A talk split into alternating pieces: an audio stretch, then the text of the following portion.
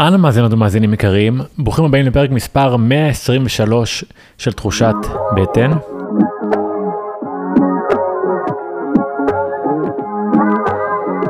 שבוע טוב יקרות ויקרים, ברוך הבא לעוד פרק של הפודקאסט. אני מתן חכימי, מנחה, מרצה ומחבר הספר חוקי בטן. בחצי עשור האחרון אני חוקר את הקשר בין הבחירות, האמונות והרגילים שלנו, להתפתחות שלנו, לבריאות שלנו וליכולת שלנו לרפא את עצמנו. מתוך הפודקאסט והרצון של הקהל ללמוד עוד נולד הקורס תחושת בטן, הניוזלטר השבועי והאתר שלי שמכיל עוד נושאים להתפתחות ושמירה על הבריאות שלנו. אם בא לכם להעמיק, מתן חכימי דוט קום.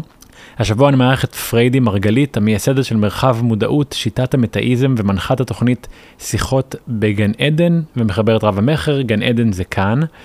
כרגיל אגיד שמצאתם ערך בפרק הזה, אנא מכם תחלקו אותו עם עוד אנשים שיוכלו להרוויח מהתוכן הזה, שתהיה האזנה נעימה. שלום פריידי מרגלית. שלום מתן, חיכיתי לך הרבה זמן. נכון, אני שמח שאנחנו נפגשים. נכון, ועוד בעיתוי המדויק הזה. זהו, זה, זה תמיד נופל על הדברים האלה. ממש. זה היה הזמן למפגש שלנו. ממש. כאילו עכשיו שכזה שמעתי על מה את עושה לאחרונה, אמרתי, זה הזמן, אני חייב לפגוש אותה. איזה כיף. אני רוצה לספר לך שלפני אה, יומיים, שלושה, אני יושב עם חברה בערב, והיא אומר לי, אתה קולט מה עברנו, מה שנים האחרונות? אתה קולט מה עברנו, עברנו את, ה, את הקורונה, את המגפה, עברנו את ה, כל ההפגנות שהוא, שבעצם היה סוג של התפוררות החברה הישראלית, ועכשיו מלחמה, ואתה יודעת, בלי זה יש לנו מסביב רוסיה, אוקראינה, היה לנו את Black Lives Matter, יש את כל המשבר האקלים, כלומר אין ספור של אסונות ואירועים. ואני קולט, אני כאילו קולט, מה, מה קורה פה, אני חושב שאולי לא כולם קולטים מה קורה פה, וחשבתי שזה מעניין לדבר איתך, כי את בין האנשים הבודדים שמשתמשים במילה מטריקס. וחשבתי שאולי מעניין אותי לשמוע מה זה בכלל המטריקס הזה בעינייך. זה בדיוק זה. זה בדיוק כל הרצף הזה. אבל כשאני אומרת מטריקס, אני מדברת על הנסיבות, על העולם הפיזי הזה. על מה שאנחנו קוראים מציאות. הנה, פתאום נפלה עלינו מלחמה משום מקום ועוד חג, ועוד חג. פתאום אה, הייתה אה, קורונה. זה המטריקס. המטריקס זה העולם, הרי איך אומר מורפיוס לנאו? העולם המעבר את פניך מפני האמת. בסרט המטריקס המקורי, כן? כן, כן. כלומר, יש כאן בעצם משחק צללים, שאנחנו בלי, אנחנו לא מודעים לזה, אנחנו חושבים שזה המציאות. קמים בבוקר, הולכים לעבודה, מאירים את הילדים, הולכים לבית ספר. אבל זה בעצם אשליה, זה משחק, זה הולוגרמה, סרט אפשר להגיד, שמעבר אותנו מפני האמת. ומה האמת? האמת היא שהכל אנרגיה. האמת היא שהכל אנרגיה, אנחנו לא יושבים פה באמת. אתה ואני, חמודים, יושבים פה ליד השולחן, זה לא אמיתי. זה סרט שלנו. כרגע ש- שנינו בהסכמה, התודעות שלנו הסכימו ביחד לשדר את הסרט הזה, אבל זה לא אמיתי. אוקיי. Okay. אז כשאנחנו מדברות על לצאת מהמטריקס כל הזמן, שנים כבר, שלוש עשרה שנים הדבר הזה רץ, ואנחנו מלמדים את כולם לצאת מהמטריקס, זה להבין שרגע, החוב שלך בבנק, הבעיות בזוגיות, הקושי להיכנס להיריון, אפילו מחלות פיזיות, מחלות פיזיות, הן בעצם הקרנה על המסך, כדי ללמד אותך רגע, אותך, מה מבפנים בתודעה משדר כרגע בעיה. אוקיי. Okay. זאת אומרת, אם אנחנו ניכנס פנימה לתודעה, דרך המטריקס הזה, כי המטריקס הוא סוג של ברומטר. דרכו אני מבינה בעצם, לצורך העניין, אנחנו נמצאים במחלקות אונקולוגיות. בהרבה, עוזרים להרבה אנשים עם סרטן. בתוך המחלקות יושבים. אני לא רבה עם זה, ואני אומרת להם, אין לכם סרטן. ה-אם אר איי מראה, מראה, בטח יש סרטן. אנחנו רואים את הגידול, אנחנו רואים את הגרורות. אני לא רבה עם זה. זה מה שהסרט מראה. אני לא מתווכחת. אני רק אומרת, הסרט מראה שיש פה בעיה. אנחנו צריכים לתקן, סליחה, אנחנו צריכים לתקן את הבעיה מבפנים. ואז ברגע שתיקנו אותה מבפנים, באנרגיה, בתודעה שאנחנו, אופה, אני אראה על המסך את התיקון, בדיוק כמו שאתה עושה במחשב שלך, איזשהו תיקון, ואז פתאום זה מופיע על הצג. אני כאילו, אני, אני מקשיב למה שאת אומרת, ואני אומרת, מאלף, באמת קראתי לא מעט ספרים ומקרים שבהם אנשים שהיה להם סרטן בכל הגוף, פתאום מאיזושהי הבחנה לא נכונה, שאמרו להם בעצם טעינו ואין לכם נעלם כל הסרטן, ואז הבחנה הפוכה פתאום החזיר את הסרטן, כלומר לתודעה שלנו יש כוח עוצמתי. חבל הזמן, אתה יודע, נכנסות לי כרגע לקורס מטפלים אצלנו, שזו הרמה הגבוהה, בנות שהגיעו רק לפני שנה וחצי למחקר האונקולוגי שלנו, כלומר עם סרטן סטייג' ארבע, אוקיי? ואחרי חצי שנה שהם עבדו, ותודה לאל, יצרו את הריפוי הזה, היום הם כבר לומדות לטפל ולהדריך אחרים, כלומר, הם כבר בשלב הבא, אתה יודע איזה מדהים זה, איזה, שוב, מבחוץ אתה יכול להגיד, וואו, איזה נס. זה לא נס, זו מתודולוגיה. הם עבדו בזה, הם גילו את הפתולוגיה שיצרה את ההקרנה הזאת על המסך. הם תיקנו את הפתולוגיה הזו, זה ממש לצאת נגד האוטומטים של עצמנו, ו... להלן הן בריאות ברמה שהן יכולות להעביר את זה הלאה. זאת אומרת, זה, זה מדהים. אנחנו כאילו מתקדמים הרבה, למרות שהיה לי הרבה פרקים על ריפוי, אני חושב שזה כזה, מה שלרוב האנשים יהיה קשה להבין, כי בעצם אתה בכלל צריך להסכים לעובדה שאתה יוצר את המציאות שלך, כן. שאתה יוצר מחלה בגוף שלך, בתור בן אדם שהיה חולה, אין לי ספק שלדפוסי החשיבה שלי שיצרו את המחלה. ברור, אתה מדבר על זה כל הזמן. כן. אז אם אני מחבר את כל זה לתוך המטריקס, אנחנו גדלים למציאות בה אומרים לנו, זה לא קשור אליכם. הדברים האלה פשוט קורים לכם, והרבה יותר קל למכור לך את המציאות, אם אתה למד שאתה לא שולט בשום דבר שקורה. ואני חושב ש... שכל הדבר הזה מוביל אותנו לאיזה מצב, שאנחנו חיים במציאות שאנחנו מרגישים חסרי אונים על מה שקורה. בקורונה זה קרה, כלומר, אנחנו חסרי אונים על מול הווירוס הנורא. כאילו זה משהו חיצוני. מישהו יבוא ויעזור לנו, הממשלה תבוא לעזור לנו, עכשיו אנחנו במלחמה, אנחנו מחכים שהממשלה תבוא לעזור לנו, למרות שאנחנו רואים בעצם וזהים שאנחנו לא צריכים את הממשלה באמת, אבל יש פה איזשהו, איזושהי מציאות שבה גורם לך לחשוב כל הזמן שאתה חסר אונים. נכון, נכון, ממש. הבנות שהיו חולות תמיד אומרות את זה, איך הם טיפלו בכל דרך אפשרית בסרטן, והם לא חשבו שזה בכלל קשור אליהם. כלומר, זה קרה לי, זה נפל עליי, אבל מה זאת אומרת? זה הגוף שלך, שלך, ייצר. הוא גם יתקן, מי שקלקל הוא שיתקן. העניין הוא, אתה אומר, זה מתקדם? לא, זה לא מתקדם. אתה כבר הכנת את המאזינים במשך שנים, גם אני את המאזינים שלי, במשך שנים, עם כל התכנים שלנו ופרקים. כמה פרקים? איזה פרק אנחנו? עשרים ושלוש, לדעתי. יפה, יפה. אני כמעט קרובה ל-מאתיים. הכנו במשך שנים את הקרקע, זרנו, כדי לעשות עכשיו את הקפיצה, כי מה שאנחנו הולכים לדבר היום הוא הרבה יותר מתקדם. כלומר, אני יוצאת מנקודת הנחה שהמאזינים כבר מבינים שאת המחלות שלנו אנחנו מייצרים, ואת מצב הכלכלי שלנו אנחנו מייצרים, ואת מצב הזוגיות שלנו אנחנו מייצרים. אם לא, שיחזרו לפרקים הקודמים, דיברת על זה מלא, אני דיברתי על זה מלא. עכשיו הקפיצה שלנו היא להבין שאפילו מלחמות ודברים שהם, וואו, מה קשור אלינו? מגפה, זה עולמי, אנשים אומרים לי, זה עולמי. זה אפילו לא ביבי, זה עולמי. And yet, בואו נבין איך בסוף זה אנחנו. זה אנחנו. עכשיו, מצד אחד זה מבאס לשמוע את זה. כי וואלה, אני מייצר את הבלגן הזה, מבאס. זו אחריות מאוד גדולה אנחנו לוקחים על עצמנו. מצד שני, שם גם נקודת האור, כי רק אם נבין את זה, אנחנו יכולים באמת לחולל שינוי. אחרת אנחנו, הנה, אנחנו פה על גלגל של אוגרים. ראית? איך תוך שלוש שנים אנחנו כבר גם בזה וגם בזה. למה את מתכוונת שאת אומרת, זה הכל אנחנו גם בקורונה, אבל? מה הכוונה זה אנחנו? קודם כל, כל המציאות הזו, אמרנו, היא סרט. היא חלום. רוב הזמן אנחנו עובדים שהיא תהיה חלום טוב. אתה נוסע לסיני, אני רואה, אני עוקבת אחריך, אני רואה את התמונות וסדנאות, ואני גם חיה לי בגן עדן, וקהילה גדולה, ותודה לאל, כולם עסוקים בלייצר לעצמם גן עדן.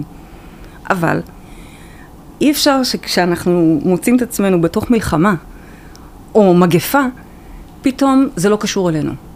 עדיין, זו אותה שיטה. כלומר, יש פה משהו בתודעה שלנו שמייצר, סלש מאפשר לדברים האלה לקרות. ואם נרצה, אם תרצה, ניכנס להבין מה זה הדבר הזה בתודעה שלנו. זה לא סתם קרה לנו. זה לא נפל עלינו משום מקום. בכלל לא. אני כאילו, כן, אני רוצה להבין איך את רואה זה. כי אני נגיד רואה את הדברים האלה הרבה כקשר ישיר לידע לצורך העניין. כלומר, אם אתה לא יודע איך וירוס מתפקד, או איך מערכת החיסון שלך מתפקדת, אתה תחשוב שיש סכנה נורא גדולה. אם אתה לא יודע איך תעשיות עובדות, מזון, תרופות, נשק, ממשלות, אינטרסים, אז אתה תחשוב שכל הדברים האלה בעצם קורים לך, שהם גדולים עליך. אבל את בעצם אומרת, זה אנחנו. Mm-hmm. מה זה אומר זה אנחנו? זה אנחנו, אנחנו תודעה. כל אחד חלקיק תודעה, אוקיי? נקודה סינגולרית, יש לך שם, יש לך את הלוק שלך, את היכולות שלך, כל אחד מאיתנו הוא חלקיק תודעה, אבל ביחד, אם אני רגע מורידה את הסרט, מורידה את המטריקס, אנחנו תודעה אחת קולקטיבית, אנחנו מחוברים. ולכן, אתה תראה איך אפשר לשמוע ולתקשר עם כל התודעה הקולקטיבית הזאת. גם אנשים חיים, גם אנשים שאינם חיים, לא רלוונטי. אנחנו אחד. כלומר, אם אני רגע יוצאת מה... המטריקס, מהאבטר שאני, מהגוף שלנו, אנחנו קולטים שאנחנו בעצם תודעה. ואם אני מסתכלת על התודעה, לא צריך לתקשר בשביל זה. רק להסתכל על מה שקורה פה במדינה, בתקופה האחרונה. אני לא אלך לפני שנים, אני אלך רק על השנה האחרונה. אני לא אלך לכל החמש מערכות בחירות שלא בחרו כלום ולא התקדמנו כלום. אני אדבר רק על השנה האחרונה, על כל ההפגנות ועל כל השנאה ברחובות. אי אפשר להתכחש לזה. לא צריך לתקשר בשביל להרגיש את זה. וברגע שאנחנו כל כך מפורדים, התודעה שלנו כל כך מפורדת ומפולגת, מה השאלה? אנחנו, אנחנו, אני כל הזמן אמרתי את זה, אנחנו, זה רק עניין של זמן עד שתהיה פה מלחמה, כי מלחמה זה שיקוף במשחק, אוקיי? זה ההולוגרמה מוכיחה לנו שאכן אנחנו במלחמה פנימית. אבל זה התחיל עוד הרבה קודם. הרמות שנאה שהגענו אליהם זה משהו שאימאלה. כן, לזה אני, לזה אני מתחבר. אני חושב שזה אחד הדברים הכי מעניינים שדיברנו במלא אינסוף פרקים על איך המציאות היא סוג של מראה למה שקורה בתוכך, ואני חושב שזה אחד מהדברים שאנשים לא מוכנים ככה ממש לקבל אותם ולהבין אותם, אבל אין ספק ש... תעד, גם בתור אחד נגיד שלא צפה בחדשות בכלל, האנרגיות הורגשו. כלומר, יש, דבר, יש דבר שנקרא אנרגיה. אתה מרגיש כשהאנרגיות ברחוב נמוכות יותר. אתה מרגיש שאנחנו כבר כמה שנים... אני זוכר שהפעם כזה, הקיץ הישראלי היה דבר מאוד שמח. שיש קיץ, כולם בים, כולם שמחים, כולם מחייכים. אין את זה כבר כמה שנים בעיניי. משהו השתנה. אז אין ספק שה, שהמלחמה עכשיו ככה באה להראות לנו אה, אה, משהו שקורה בתוכנו. אני שם לב, את יודעת, אני... את יודעת, אני, אני חושב שיש הרבה קולות של צעירים שרואים, ויש הרבה קולות של רצון ללכת להילחם. ואז נזכרתי שגם אני הייתי שם פעם, כלומר גם אני פעם בתור בחור צעיר שהאמין במערכת רצה להילחם, ולעכשיו אני אומר, איך אנחנו בכלל קופצים כל כך מהר לשנאה, לרצון להרוג עוד, או, או לאפשר לנו להרג, כלומר משהו פה לא טבעי. זה לא הטבע שלנו, כאילו לא, לא ככה. נכון, אבל זה תכנות איטי, ממש. אנחנו מבושלים לאט לאט, כמו הצפרדע, שלאט לאט מתחממת, לאט לאט מתחממת. אגב, איך אני יודעת? חברים שמגיעים מחול, הם בשוק ממה שקורה פה. אנחנו כבר רגילים. אני רגילה, זה הבית שלי, אני אוהבת פה את כולם. הכל בסדר. אני לא מרגישה את השנאה, כמו שאנשים שמגיעים מחול לפה, בדרך כלל אני רואה מלא חברים, רוצים לברוח. משהו באמת לא תקין, וזה כבר תקופה מאוד מאוד ארוכה. אז זה הלך ונבנה. הלכנו ותוכנתנו לזה. הם לא בסדר. השמאל והימין, דתיים וחילונים. וואו, הגענו לרמות... באמת, אני חושבת שיום כיפור האחרון היה איזושהי נקודת ציון, שזהו, ההולוגרמה הגיבה לה. אז זה לא עכשיו שהחמאס ניצל את ההזדמנות. אגב, יכול להיות שכן, במטריקס יכול להיות שהוא ניצל את ההזדמנות, יכול להיות שזה אפילו מוזמן יותר מגבוה, לא ניכנס לזה. אבל זה מטריקס, לא מעניין אותי מטריקס, מעניין אותי רגע שנייה, אבל אנחנו היוצרים של זה, של הסרט הזה.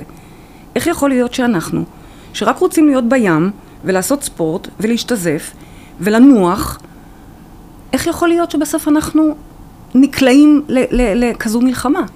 אז זהו, שזה לא כזה פסיבי. אנחנו חלק מהדבר הזה. ואני רואה את החברים הכי טובים שלי, את התלמידים, את האהובים שלי. פעם לוקחים את הצד הזה, ופעם לוקחים את הצד הזה, ובטוחים שכל הפגנה היא באמת, היא, היא, היא, היא לצורך, היא חשובה, היא להציל את המדינה. ולא מבינים שזה, זה ליבוי השנאה. זה חלק מהותי מהפילוג הזה.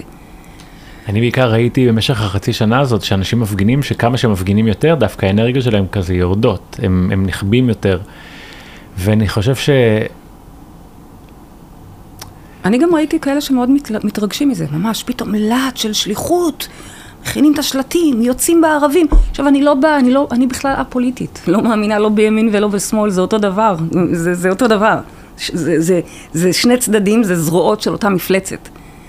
לא מוכנה לשחק עם המפלצת, נקודה. Mm-hmm. אז אני לא מדברת כרגע על צד כזה או צד אחר, אני מדברת באופן כללי, יש איזה משהו, פתאום אתה מרגיש שייך לאיזה איזה פלג בעם, ואנחנו לא רוצים את זה, כי אנחנו אחד. מה שאני מתכוון שגם גם כשאתה מרגיש איזו התלהבות מזה, אתה בעצם עדיין במלחמה שם.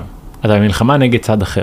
בדיוק. אני, אני חושב שמה שרוב האנשים עדיין לא מבינים, ואני אני אהבתי את זה שאמרת את זה, גם כאילו... בסופו של דבר, הממשלות לא בטובת, בטובת האזרחים. בדיוק. אם הם שמאל או אם ימין, הם לא בטובת האזרחים. הם עובדים עם דברים הרבה יותר גדולים, מה שאנחנו בכלל מדמיינים שקורים. וכל עוד אתה מתעקש שהצד שלך הוא נכון, אתה בתוך המלחמה הזאת. בדיוק, ובכלל אין הבדל בין הצדדים, אין הבדל. אנחנו לא. רבים ויוצאים להפגנות, אבל למעלה יושבים החבר'ה האמיתיים שרק לוחצים ידיים ומרימים כוסית. זה לא משנה בכלל מאיזה צד אתה. ואנחנו צריכים לעזוב את הפילוג. אני מאמינה, אגב, שכמו שהבאנו את המלחמה הזו, יום אחד בעיר, שמחת תורה, אנחנו גם יכולים לסיים את זה. אבל צריך לעבוד בזה. איך לעבוד? צריך לבחור באחדות, צריך לבחור שלא. אני לא מסתכלת, לא על הצבע, לא על הלאום, לא, עכשיו אנחנו כולם שונאים, פתאום עכשיו התאחדנו, זה כבר לא ימין לשמאל, פתאום עכשיו כולם שונאים את הערבים. פתאום כולם שונאים ורוצים להחזיר. אבל אני מרחיבה רגע, ואני יודעת שאולי זה, אני, זה, זה יעצבן ויקומם אנשים, אבל גם הם עוד זרוע של אותו משחק, עוד זרוע של המטריקס. לצורך העניין, שכירי החרב. אני לא מתכחשת שמה שקרה זה, זה, זה נורא. זה נורא. זה באמת אלימות ברמה הכי גבוהה שלה. אני רק אומרת, זה עוד זרוע של אותה מפלצת. לא מעניין אותי להחזיר לשכירי החרב האלה. אני רוצה לטפל בשורש הבעיה. כן. זה ברור? לא, לא, זה, זה ממש ברור. אני חושב שיש משהו שקורה כל הזמן, בכל האירועים האלה, זה שבכל אירוע שקורה נמצא סוג של אויב משותף. בדיוק. עכשיו האויב המשותף הוא החמאס, הוא לא הממשלה, לא משנה כמה מחדלים היו, הוא החמאס. בקורונה האויב המשותף היה, בהתחלה זה היה הווירוס עצמו, ואחרי זה זה היה נגיד צורך מתנגדי החיסונים. אבל בא לי להגיד משהו, ש, שעכשיו יש את הקול הזה שאומר, אנחנו מאוחדים. וזה קול נורא יפה, כי יש כביכול, אנחנו מאוחדים אל מול גורם מסוים, אבל מצד שני, אם פתאום מישהו יגיד משהו, כמו אני לא בעד המלחמה הזאת, או מה אם הפלסטינים, אכפת לנו גם מהם, הסכינים יוצאות בתוך שנייה. כלומר, המלחמה הפנימית שקיימת בכולם, היא חיה, מאוד מאוד גדול. לכן אני חושבת שהמלחמה עוד ממשיכה, כי אנחנו עוד לא שם. אנחנו עדיין במלחמה. אולי עכשיו הפנינו את הזעם לכיוון אחר. עכשיו זה לא רק לא ביבי, אלא עכשיו זה באמת, כמו שאמרת, החמאס. אבל אנחנו עדיין בתדר הזה של מלחמה. יותר מזה, אם המלחמה מפסיקה, כבר מחר מוצאי שבת, כנראה כולם יקומו ויחזרו. כן. זה, זה, זה חזק, זה חי, כמו שאתה אומר. כן.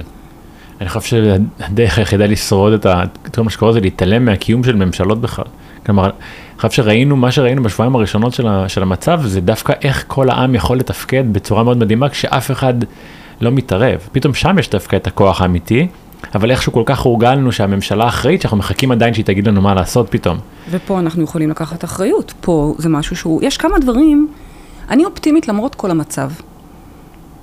וכשאני אומרת המצב, זה עוד הרבה יותר חמור ממה שאנחנו מדברים פה כרגע. זה באמת, זה, זה חוקים שנחתמים ככה במערב מתחת לאף שלנו. אנחנו עסוקים הרי, כן ממד, לא ממד, הזקה, צפירה, ובו זמנית, מתחת לאדמה, נוצרים חוקים חדשים.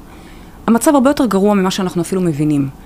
ועדיין אני אופטימית. אני אופטימית כי אם אנחנו נבין באמת את הבעיה, אנחנו גם יכולים לטפל בה. אנחנו יצרנו אותה, אנחנו גם יכולים לתקן אותה. אבל צריך בשביל זה להבין, זה כמו, אני כל פעם משווה את זה לחולות אצלנו, לחולות סרטן אצלנו, כשהן מגיעות לתוכנית, אז הן באות כזה על עיוור, כי האונקולוגית אמרה להם, יש פה מרחב מודעות, בואו, והם באים, באות. והן חושבות, בטח יעשו להם מדיטציות, ודמיון מודרך, וקיצי קיצי, נעימי. בפועל, אנחנו קודם כל לוקחות אותם לראות מה יצר את המחלה. היא לא נוצרה סתם. היא נוצרה כי יש שם פתולוגיה פנימית, יש שם איזה שהם דפוסים מאוד מאוד עמוקים. אנחנו חייבים לראות את זה, ומשם אפשר להתחיל לעשות קיצי קיצי. כלומר, זה מתחיל קודם כל בלראות את הבעיה, ולכן אני חושבת, יש פה איזה מנעד כזה עדין, של בין, מצד אחד אני לא רוצה להוסיף לדבר על הרע. הרב קוק אומר את זה מאוד יפה, צדיק, צדיקים, אינם מוסיפים על הרשעה. הם לא צריכים לדבר על זה, הם, הם מגבירים אור, מגבירים אמונה. מצד שני, אנחנו לא יכולים רק לדבר על האור, ונבחר אור, ונהיה אור, ונהיה אור, אם אנחנו לא מבינים לעומק מה יצר את זה. ומה שאמרת הוא מאוד חשוב בעיניי, כי המקום הזה שתוכנתנו אליו וחונכנו אליו כל הזמן לחפש סמכות חיצונית, מישהו שיגיד לנו, מישהו שיגיד לנו מה לעשות, שיציל אותנו, את זה אנחנו חייבים לוותר. Mm-hmm. למשל, תושבי הדרום,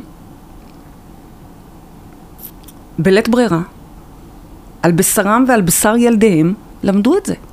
אין, הם התקשרו, משטרה, בואי, הצילו. אף אחד לא בא. אף אחד לא בא. מקסימום אמרו להם בהצלחה, תברחו. Mm-hmm. זה מה שאמרו להם. כלומר, אחרי שבע, שמונה, עשר, שתים עשרה שעות בתופת, הם קלטו.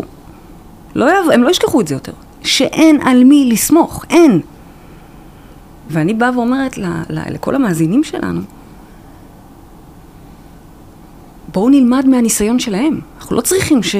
עוד טבח. אנחנו לא צריכים להרגיש את זה על בשרנו. בואו נלמד שאין על מי להישען. אין לנו על מי לסמוך.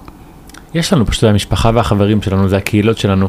אני חושב שאחד מהדברים שמאפיינים את המציאות שאנחנו חיים בה, זה שאנחנו, אם ההיסטוריה שלנו הייתה סביב משפחות, חמולות, שבטים, קהילות, עכשיו כולנו לבד בבתים שלנו, והאבא, ההורי, הסמכות, הם הממשלה שלא באמת לוקחת את התפקיד הזה על עצמה, אז זה נורא מערער את היסודות, את היסודות כשמשהו רע קורה. ואני חושב שמה שעדיין אה, צריך לחלחל, זה, ואני חוזר קצת למה שאמרת, זה שכל מה שקורה בכל שלב, קורונה, משבר אקלים, מלחמה, אנחנו, אנחנו נורא, נורא, נורא, נורא רוצים להצמד לסיפור שמספרים לנו. לא, זה לא הזמן, עכשיו יש... מגפה, אי אפשר לדבר על כלום. עכשיו יש מלחמה, אי אפשר לדבר על כלום. הפוך. הכל הסחת דעת. בדיוק. כל פעם שיש אירוע כזה, מעבירים עוד חוקים דרקוניים שבאים על חשבון הריבונות שלנו, שפוגעים ב- באזרחים, ואף אחד אפילו לא יודע על מה אני מדבר עכשיו. אנשים לא יודעים על מה אני מדבר עכשיו. אז, אז דווקא בזמנים האלה, זה הזמן להטיל ספק. זה הזמן ללכת ולחקור. לחקור. ואתה אומר, יש לנו על מי לסמוך, על המשפחות. אני אומרת גם, עוד יותר מזה אפילו, אין לנו על מי להישען, זה אולי שמע לך דתי קצת, אבל אני כבר אסביר לך שזה לגמרי פיזיקלי. אלא על אבינו שבשמיים, אוקיי? עכשיו, אבינו שבשמיים, הוא לא יושב באמת בשמיים, הוא יושב פה בתוכנו. Mm-hmm. אנחנו כולנו חלקיקי תודעות, אלוהים קטנים, כל אחד mm-hmm. במלבוש שלו. כל הידע נמצא אצלנו. יש לנו יכולת, בטח יש לנו על מי להישען, עלינו. כל הידע נמצא בתוכנו. Mm-hmm. כמובן גם במשפחות שלנו ובקהילות שאנחנו בונים. אבל כל הידע והיכולת, זה, זה קצת מזכיר לי כוורת דבורים. עשו מחקרים ובדקו, יש להם מוח מאוד מאוד קטן על דבורים. מי יכול להחזיק את כל הידע של איך לבנות כוורת, איך לייצר את הדבש, על הרבייה שלהם, זה חתיכת אופרציה. ומה שגילו זה שאין אף אחד, אפילו לא מלכת הדבורים, אף אחד לא מחזיק בכל הידע, לא. כל אחד ב- בעצ... עושה את התפקיד שלו, וביחד, במכלול, בקולקטיב שהם, מחזיקים את כל הידע. אז אותו דבר אנחנו. אנחנו ביחד צריכים להבין שאנחנו יודעים לנהל את הדברים. אנחנו יודעים, הנה עובדה, יישובים שממש ברגע האחרון אה, אה, התגייסו, כוננות, שמירה, whatever, הצליחו להציל את עצמם. Mm-hmm.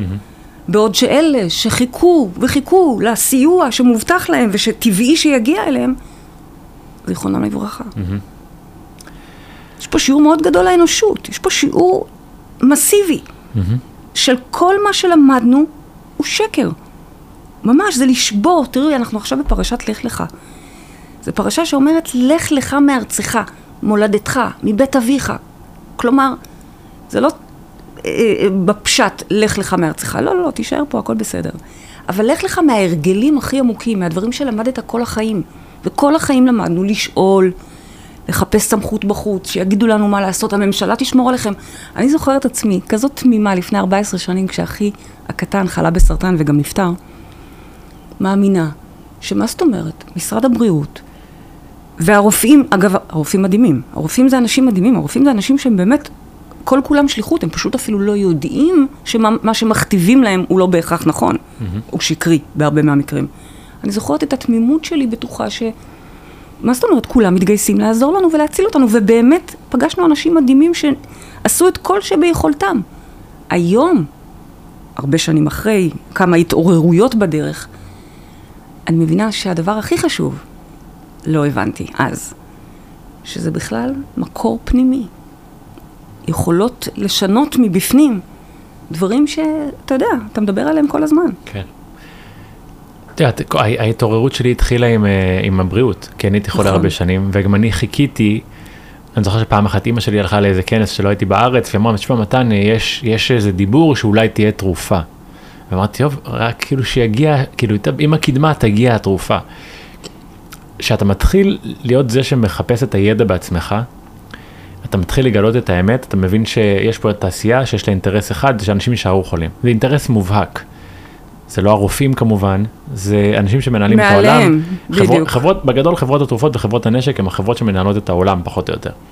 כלכלית, ואז אינטרסים, זה יורד עד לממשלות, הממשלות לפעמים לא יודעות אפילו מה, מה מאחורי זה, כי, כי גם הממשלות שלנו, האנשים, האנשים בממשלות שלנו חונכו כמו שאנחנו חונכנו, על ידי אותה אינדוקטרינציה. כלומר, מהיום שאתה נולד, מלמדים אותך דברים מאוד ספציפיים, דרך מערכות החינוך שהן שייכות לממשלה, למערכות התקשורת ששייכות לממשלה. וכולם באותו בעלות. כולם באותה בעלות. כולם זה תמנון. ואתה חושב שאתה יודע את האמת, אתה חושב שאתה מתחנך, אתה חושב שאתה צורך ידע ואקדמיה ואינפורמציה, ו- ושאתה בן אדם מושכל כי אתה קורא עיתון, והכל דרך ללמד אותך לחשוב בצורה מסוימת. ממש. הרוב פרופגנדה. אני זוכרת שאבא שלי אמר לי בקורונה, למשל, אמר לי, מה זאת אומרת? אבל זה היה בחדשות. אוקיי? עכשיו, לך תסביר שגם החדשות, כמו כל ערוצי התקשורת, זה הכל באותה בעלות, זה הכל אותם אינטרסים, זה הכל עובד כמו מפלצת מטורפת. בטח. יש לי סרטון מדהים, אני אראה לך אחר כך של... לקחו, עשו קומפילציה ולקחו בארצות הברית מכמעט כל ערוצי החדשות. את אותו טקסט. את אותו טקסט וחיברו את זה ביחד. מטורף. זה... אני חושב שצריך ממש להתחיל להבין שהידע לא באים בחוץ, הידע באמת באים בפנים, ואני חושב שעד שאתה לא מתחיל לעשות... מדיטציה או לכתוב או להתנתק ולהיזכר בכלל מי אתה, כי עברנו שטיפת מוח כל החיים שלנו, והיא קורית ברגע זה, אבל המשחק על הרגע שלנו והניצול של אירועים שבהם נלקחים אה, חיי אדם, גורם לנו כל כך להיכנס לתוך ה- ה- הפאטוס של הסיפור, שאנחנו ממשיכים לא לראות את המציאות. בא לי כן להגיד, כי אמרתי קודם, קוראים דברים ואנשים לא יודעים, אבל בעצם בקורונה, אחד הדברים הראשונים שעברו, זה היה איזשהו חיסיון על כל התיקים הרפואיים לאיזה שלושים שנה, נכון? זאת אומרת, אם אתה שנייה עוצר לשאול, למה שיעשו את זה, איזה היגיון יש? ומספר לי עכשיו שאתמול עבר חוק שבעצם מבטל את חופש המידע. עובר חוק. הציעו חוק שכנראה יעבור בימים הקרובים, בטח בשביל זה יעשו גם עוד איזה מערכה, כדי שנהיה מול הטלוויזיה עסוקים במה קורה בעזה, אוקיי? אבל מתחת לפני השטח, כן, חוק של ביטול חופש המידע, שזה כאילו אבסורד. חוק הסמכויות כבר עבר מזמן, אוקיי, בתקופת הקורונה. עכשיו אנחנו כבר בדבר הבא. עכשיו, עוד פעם, אני לא באה לקבול ולקטר ולהפחיד. זה לא המטרה. המטרה היא לא להפחיד ולהגיד, וואו, זה הולך, השליטה הולכת ומתהדקת. זה כדי להעיר אותנו. זה כדי להבין, שנבין בעצם שמה שאנחנו רואים מעל פני השטח, קורונה, מלחמה, זה רק כיסוי לדברים הרבה הרבה יותר עמוקים שמתרחשים מתחת לפני השטח. אז כן, צריך להתעורר. בדיוק כמו שצריך להבין, אני מניחה שגם אתה מלמד את זה, שכדי לרפא מחלה, כלשהי, לא משנה איזה, אתה צריך קודם כל להבין מה היא אומרת לך, מה היא צועקת לך, מה לא תקין בהלך המחשבה או הרגש שלך. כן. אז הנה, פה יש משהו לא תקין. איך שאנחנו הולכים על עיוור ומאמינים לממשלות שלנו ולכוחות החיצוניים, זה לא תקין. אנחנו נדרשים, זאת ההתעוררות, ברגע שיהיו מספיק אנשים שידליקו את האור הפנימי שלהם, כלומר יבינו שהם, הם, אנחנו הסמכות. אנחנו יודעים מה טוב לנו, אני יודעת מה טוב לי, טוב לבת שלי. נפסיק להאמין לכל מה שקורה בחוץ. אז אני, אני חושב ש... את יודעת, אני, אני שומע הרבה, וגם את אמרת לי שהלך איזשהו לייב השבוע, ואנשים פחדו, וגם לי היו כמה פרקים שאמרו לי, אתה בסוף מפחיד כמו החדשות, ואני אומר... זה לא, לדעת את האמת, זה לא הפחדה. זה דווקא זה שאני לא רוצה לדעת את האמת, זה שאני לא יודע, the knowing, אז אני מפחד יותר. ברגע שאתה יודע את הכל עד הסוף, אתה לא אמור לפחד בכלל, כי אתה יודע איך, איך להתחיל בכלל להתמודד עם הדבר הזה. גם אתה כך וגם אני כך, אבל אני גם לומדת לכבד אנשים אחרים, כי גם לי הרבה פעמים אומרים, וואו, את מפחידה. ואני לומדת לכבד ולהבין שיש כל מיני אסטרטגיות הישרדות. ויש אסטרטגיית הישרדות, למשל אחותי, ביקשה ממני, ממש התקשרה במיוחד לבקש ממני, אני מבקש ממך לא לדעת, פליז, אל תגיד לי כלום, אני לא רוצה לדעת, אני מפחדת, לא רוצה, יש לי שתי בנות קטנות, אני רוצה לשמור עליהן, אני רוצה להיות ראש קטן, פליז. וכמובן שאני מחבאת אותה, זה מה שהיא ביקשה. כלומר, אני לומדת שיש הרבה אנשים שמעדיפים לא לדעת, כסוג של אסטרטגיית הישרדות. זה לא מפחיד יותר לא לדעת, ולחשוב שאנשים באים להרוג אותך סתם? זה יותר מפחיד, כי עכשיו אם אתה לא, אם אתה לא יודע את האמת, אתה באמת משוכנע שוואו, עוד שנייה באים לטבוח בך, אוקיי? אבל אני גם מכבדת, יש אנשים שמעדיפים לא לדעת. מצד שני, זה מסוכן לא לדעת בתקופה הזו. אתה יודע, בשואה, סליחה שאני משווה את זה, אבל מה לעשות, זה אחד לאחד. ממש. בשואה, לא היה פייסבוק ורשתות חברתיות, לא ידעו, לקח הרבה זמן עד ששמעו מעיר, מיישוב ליישוב, ממדינה אפילו למדינה, על מה שקורה שם. ואז מה הם אמרו? הם המציאו מילה חדשה. קונספירציה. אז המציאו את זה. כלומר, זה קונספירציה. הכי קל לפתור את זה ולהגיד קונספירציה. אבל, היום אנחנו יודעים, זאת ההיסטוריה. כלומר, כן חשוב להבין, זה בסדר לא להיכנס לכל הפרטים אם אתם לא אוהבים את זה וזה מפחיד, אבל כן להבין רגע מי באמת האויב. זה לא מה שאתם חושבים, זה לא מי שאנחנו חושבים. אגב, אתה יודע, בדיוק דיברתי השבוע עם ג'מילה, העוזרת שלי, יש לי עוזרת נאמנה לי יותר מהנשים שלי, אוקיי? החלפתי, התגרשתי, התחתנתי, וג'מילה איתי הולכת, כבר איזה חמש עשרה שש עשרה שנה. קשבתי את ג'מילה, יש לו מה שלומה, והיא אומרת לנו, היא מספרת לנו ש... מפחידים אותם למות. היא אומרת, אני לא יוצאת מהבית. לא יוצאת למרפסת, לא יוצאת כלום. אמרתי לה, למה? יש לכם הרבה הזקות? היא אומרת לי, לא, לא, לא, אין בכלל הזקות. פשוט אמרו לנו שהיהודים טובחים ברחובות. וואו. אתה קולט? כן. מפחידים את כולם. מפחידים את כולם. אז כבר עדיף לדעת את האמת, כי אז אתה גם יכול להתמודד איתה. אני חושב שגם הבחירה לקרוא לזה, קוראים לזה מלחמת קיום, איך הם קוראים לזה? מלחמה על הבית? כן. זה בחירה מפחידה. אני כאילו, בינתיים, אם עכשיו היו קוראים לזה מבצע, אנשים היו הרבה פחות מפחדים. כלומר, היו תקופות שהיו טילים, אנשים היו סך הכל תפקדו. העיר, המדינה מתה. אני אומר כאילו, למה? למה אתם לא בחוץ עכשיו כאילו... סגר, סגר. אז אמרו לנו קורונה, עכשיו אמרו לנו... אני חושב שיש איזשהו רצון, שאלה שמפחדים רוצים לחשוב, הרי ממה הפחד? נגיד, אה, רגע, אם כל מה שאתם אומרים נכון, אז אני אחראי על החיים שלי. ולא הממשלה. ואני חושב שנולדנו למציאות, הרי אני יוצא לי להגיד הרבה את המילה, גם פתיח וסגיר את המילה ריבונות. כלומר, אני הסמכות היחידה על החיים שלי, ככה אני יכול לייצר לעצמי את החיים שאני רוצה.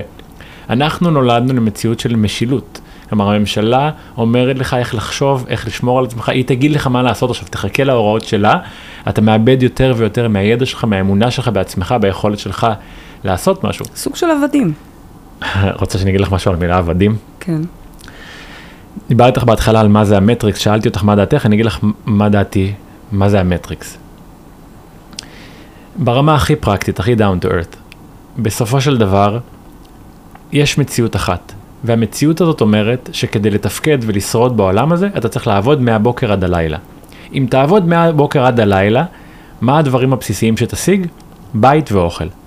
לרוב הדברים האחרים אין לך זמן, כי אתה עובד כל הזמן. מי אנשים בהיסטוריה, שעבדו מהבוקר עד הלילה בשביל מחסה ואוכל, עבדים. Mm-hmm. אם אתה מתחיל להתעורר לדבר הזה, אתה תתחיל לכעוס על המערכת, כי אינפלציה גורמת לך לעבוד יותר ויותר קשה, ואתה משיג יותר ופחות ופחות עבור הכסף שלך. איך לא תכעס על הממשלה, בזה שיהיה אירועים כל הזמן, שיסיחו את דעתך ממה שבאמת הוא העוול האמיתי. אז אם כל פעם יש אירוע, אסון, אסון טבע, מגפה, מלחמה, אתה לא שם לב שההונאה האמיתית קשורה בך ליום יום שלך. בדיוק. זה המטריקס בעיניי. ולכן כשאנחנו שלוש עשרה שנה מלמדות לצאת מהמטריקס, לא חשבתי שאנחנו נגיע לימים כאלה, אוקיי? מבחינתי, לצאת מהמטריקס, בשביל זה הוא נולד, וזה מה שהוא עשה בכל השנים האחרונות, זה לעזור לאנשים לצאת רגע מהמרוץ הזה. שנייה, לשאול את השאלות הנכונות, לעבוד פחות קשה, להרוויח קצת יותר, לקנות לעצמם את הנחלה שלהם, לגדל את הירקות שלהם, להיות בהגשמה, להיות באהבה. פן, פן, פן. זאת הייתה המטרה. הסלוגן שלנו זה גן עדן זה כאן. כרגע זה נשמע מאוד קשה, כי וואו, איזה גן עדן. ואני עדיין מתעקשת על זה. כן, גן עדן זה כאן בתוכנו, ואנחנו יכולים לייצר לנו גן עדן. ולכן אני אופטימית. למה אני אופטימית? כי אני חושבת שמה שקורה כרגע הוא טוב. כמו שהקורונה העירה הרבה מאוד אנשים. בוא, הרבה דברים אני לא ידעתי. הרבה דברים. אני חשבתי שאני ערה. כבר שלוש עשרה שנים אני ערה. מבינה שהעולם הוא לא מה שהוא נראה. מבינה שהכל זה אנרגיה. יודעת איך למשוך בחוטים, מלמדת אנשים. ולפני שלוש, ארבע שנים, כשהגיעה הקורונה, התעוררתי פעם ראשונה להבין בעצם שיש פה מטריקס בתוך המטריקס. ולצאת ממנו, או ככל שאפשר, כי אני עדיין משלמת מיסים, ואני עדיין עובדת, ועדיין נמצאת בתוך המרוץ במידה כזאת או אחרת. אז מי שהתעורר אז נהדר, עכשיו הוא לא בקאוס, הוא כבר יודע, הוא הפוך, הוא עכשיו כבר מחייך, ומחכה לכולם, בואו, חמודים, הכל יהיה בסדר, אל תדאגו, יותר טוב פה, יותר טוב באמת. אבל יש פה מלא שמתעוררים רק עכשיו, שוב, שפתאום שואלים, אגב, יש גם כאלה שבכלל לא. יש כאלה שעדיין מעדיפים לקרוא לזה מחדל, ועדיין להאשים את ביבי, או להאשים מישהו אחר ספציפי, ולא לשאול את השאלות הקיומיות האלה. אבל יש גם הרבה מאוד שמתעוררים, ואולי לרגע נבלים, שנייה, אז אם הצבא לא ישמור עלינו, ו- והמודיעין לא ישמור עלינו, והממשלה והממשל, לא תשמור עלינו, אז מי כן? מי כן? אנחנו. ככה נולדנו, עם הכוח האלוהי הזה בנו, אינרנטי בתוכנו. Mm-hmm. בואו נחזיר את הכוח, בואו נבין את זה, זה לא מפחיד. גם זה נורא מעצים שאתה אומר יש לי את הכוח, וגם אולי אם כולם הם מבינים שלנו יש את הכוח, היו הרבה פחות מהאסונות הללו. בדיוק. כלומר, אנחנו לא הבאנו על עצמנו את ה... אנחנו לא יצרנו את, ה... את הקורונה ואת החיסון ואת הסגרים, זה... בסופו של דבר אלו דברים שהסכמנו להם. אם אף אחד לא היה מקשיב, אז, אז הרבה מהדברים היו נמנעים פשוט. נכון. אבל צריך שכולם יהיו ערים בשביל זה. בדיוק. ובשביל זה אני... אמרתי לי לבוא היום, אז אני התייצבתי פה היום, כי אני מוכנה לעשות כל מה שצריך, והשבוע אני התייצב בעוד כמה מקומות, והצעק את זה בעוד מקומות, וביחד אנחנו נעשה כל מה שצריך כדי שכמה שיותר אנשים יתעוררו ויתנגדו לזה. מה הכוונה? תמיד אומרים ש, שישראל היא אור לגויים, נכון? מציון תצא תורה. Mm-hmm. וכן, סוג של מציון תצא תורה. אם אנחנו נתנו יד לחיסונים והסכמנו לזה, וברגע סננו את כל השכנים והאחים שלנו, או פחדנו מהם כי הם מתנגדי חיסונים, אוקיי? להלן כל מה שקרה, תוך שלושה חודשים עד חצי שנה, זה היה בכל העולם. כנ"ל מה שקורה כרגע. מה שקורה כרגע, אם אנחנו לא נתנגד לו, ונקבל אותו בזרועות פתוחות, ורק נגיד, כן, ביידן, בוא, תעשה לי כוכב, אוקיי? תוך שלושה חודשים, חצי שנה, כל העולם יהיה באותו מקום. אז יש לנו באמת אחריות מאוד גדולה, קודם כל עבורנו. בואו, לפני שאנחנו מצילים את העולם, בואו נציל קודם כל את עצמנו, את הילדים שלנו, את הריבונות שלנו. ואחר כך, מה השאלה? פה זה הסנדבוקס, שאחר כך all over.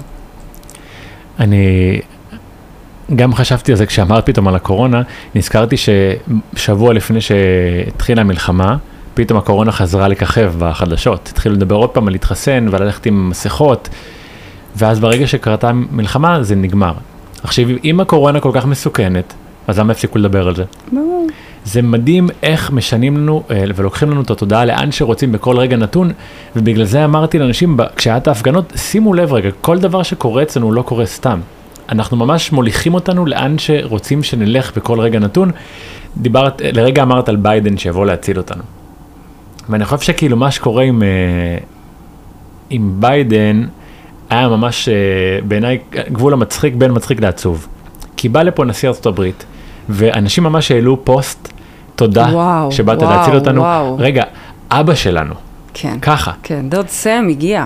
א', יואו, איך אני כעסתי. זה היה הרגע של זעם, הייתי צריכה ממש לנהל את הכעס שלי, כדי לא לחוס. הרגשתי איך אני כועסת. מה, ככה מוכרים אתכם בחמש דקות של נאום? אתם נורמליים? א', ארצות הברית לא עושה טובות, יש לה אינטרסים, היא לא באה לעזור לנו בשום שלב. אני חושב שמה שמעניין בארצות הברית, זה שארצות הברית היא אחת המדינות הרעילות בעיניי בעולם. ארצות הברית נכנסה לעיראק בטענה של הטליבן יש נשק גרעיני.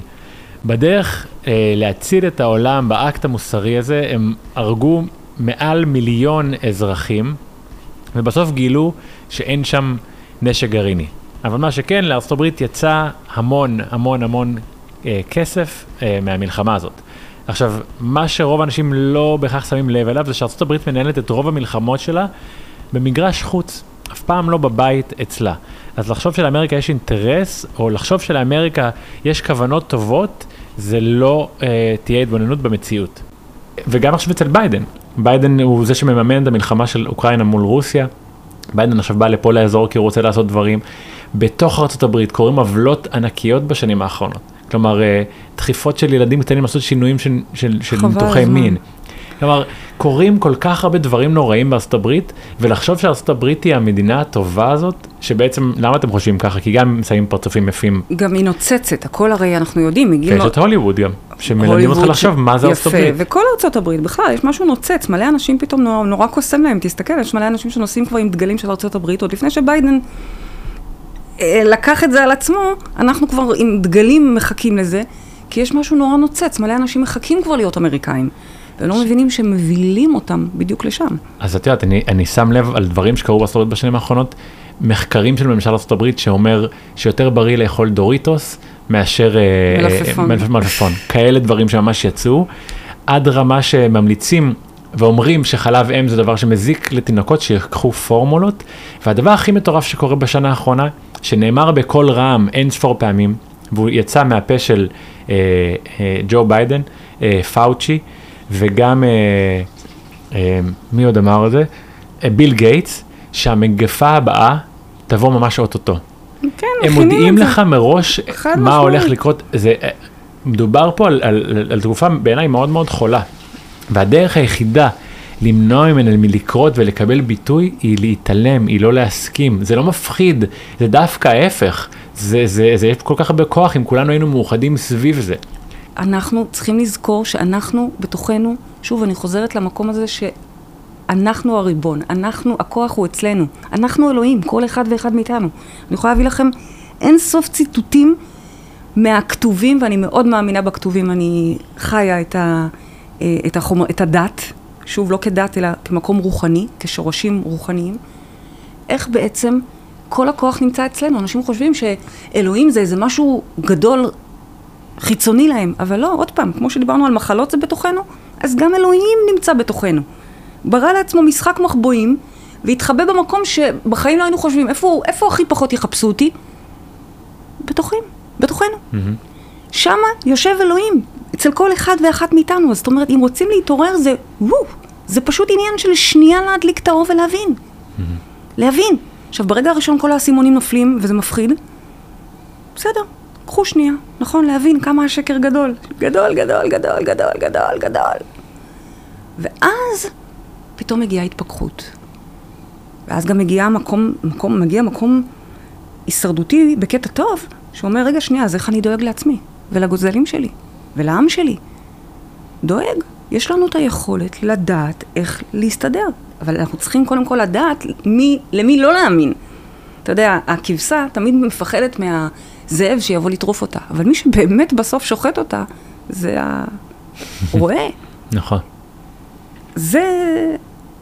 אנלוגיה יפה. זאת האנלוגיה, זאת אומרת, זה המקום שאנחנו נמצאים בו כרגע. אז להתעורר, זה המסר. אחר כך נדבר על איך מביאים, איך, איך מאירים אחרים. אבל זה קודם כל להדליק את האור בתוכנו. להדליק את האור זה לא בהכרח ללכת לחקור עכשיו את הכל ולהיכנס לבאסה. אני זוכרת הפעם הראשונה, בתקופת הקורונה, שאני הבנתי את כל זה, נכנסתי לזה שלושה חודשים דיכאון של החיים. אם זה נכון, כל הדברים האלה שקראתי וכל הדברים שמדברים, אז אימאלה, לאיזה עולם אני ילדתי את הילדים שלי? איזה, מה, מה, מה, מה יש לי להציע פה? אבל, אחרי כמה זמן, פתאום ההבנה שרגע, מה שתמיד מלמדת הוא נכון לעכשיו עוד יותר אפילו. הכוח בפנים. אז עד עכשיו התעסקתי בלמשוך לעצמי בית יותר יפה או עבודה יותר יפה, ואז פתאום זה משתנה למשוך לעצמי חיים יותר טובים, חיים יותר חופשיים. זה לשאול את עצמי בכלל את השאלות של מה באמת חשוב. כן, אני ממש איתך, אני, אני חושב שאחד מהדברים ששמתי לב בש, בשבועות האחרונים, שהיה לי קשה, אני חושב שזה הכוח הכי הכי מניע בחיים. א', זה קורבנות. קורבנות היא הכוח הכי מחליש, הכי מפחיד, הכי מנתק. ואז שמתי לב על מה שבעצם אפשר לקרוא לזה קבלה רדיקלית. כלומר, אני חושב שהדבר ראשון, כדי שתהיה בזרימה ותוכל לייצר שינוי, אתה צריך לקבל את המציאות כמו שהיא. כרגע זה מה שקורה. כל עוד אני מתנגד, אני מתנגד לחיים. אתה לא יכול להתנגד לאנרגיה של החיים. היא קורית, אתה חייב דבר שאני מקבל אותה. ואז הבנתי שכשאני מקבל משהו, אני מקבל את המציאות, אני נכנס לקטגוריה של אחראי, אחראי. אז אם אני אחראי, אני לא בקורבן. בקורבן אני באתי השתונות. בקורבן אמרתי, המדינה עושה לי, המלחמה עושה לי, פוגעים בי, מעבירים חוקים. אני בקורבן, אני לא יכול לפעול. אז אני מקבל את זה, ואז משם אני יוצא לפעולות, ואנרגטית זה משחרר משהו, זה מוציא את הנפש לחופשיה, ואז אתה יכול להתקדם עם הדבר הזה. כל עוד אנחנו בתודעה של פחד, שזה התודעה ש... או שאנחנו יוצרים לעצמנו, או שמייצרים לנו מבחוץ, בחיים לא נגיע למה שאנחנו רוצים. אז האור הזה מגיע א' מאיזושהי הסכמה והבנה של מה שקורה, ואז שם בעיניי נוצר איזשהו חופש ויכולת כאילו להתקדם בתוך זה. Mm-hmm. אבל... זה נכון. הרוב, הרוב זה התודעה שלנו בסופו של דבר, נכון? הרי בסופו של דבר... בדיוק. המלחמה הזאת בכלל... בדיוק. המלחמה הזאת היא התודעה. גם בכתובים אנחנו יודעים שהיו ארבע גלויות, אנחנו עכשיו נמצאים בגלות החמישית והאחרונה, גלות הכי קשה, גלות ישמעאל. אגב, אין באמת מלחמה על הבית, כי הבית הוא שלנו. גם אם אנחנו נסתכל לפי הנבואות שהן לא קלות, הבית הוא שלנו, קיבלנו את המדינה שלנו, אף אחד לא הולך לכבוש אותנו, אף אחד לא הולך להוציא אותנו, זה לא נמצא בשום פוטנציאל, תשחררו את זה מהראש, תוציאו, זה סתם שקר.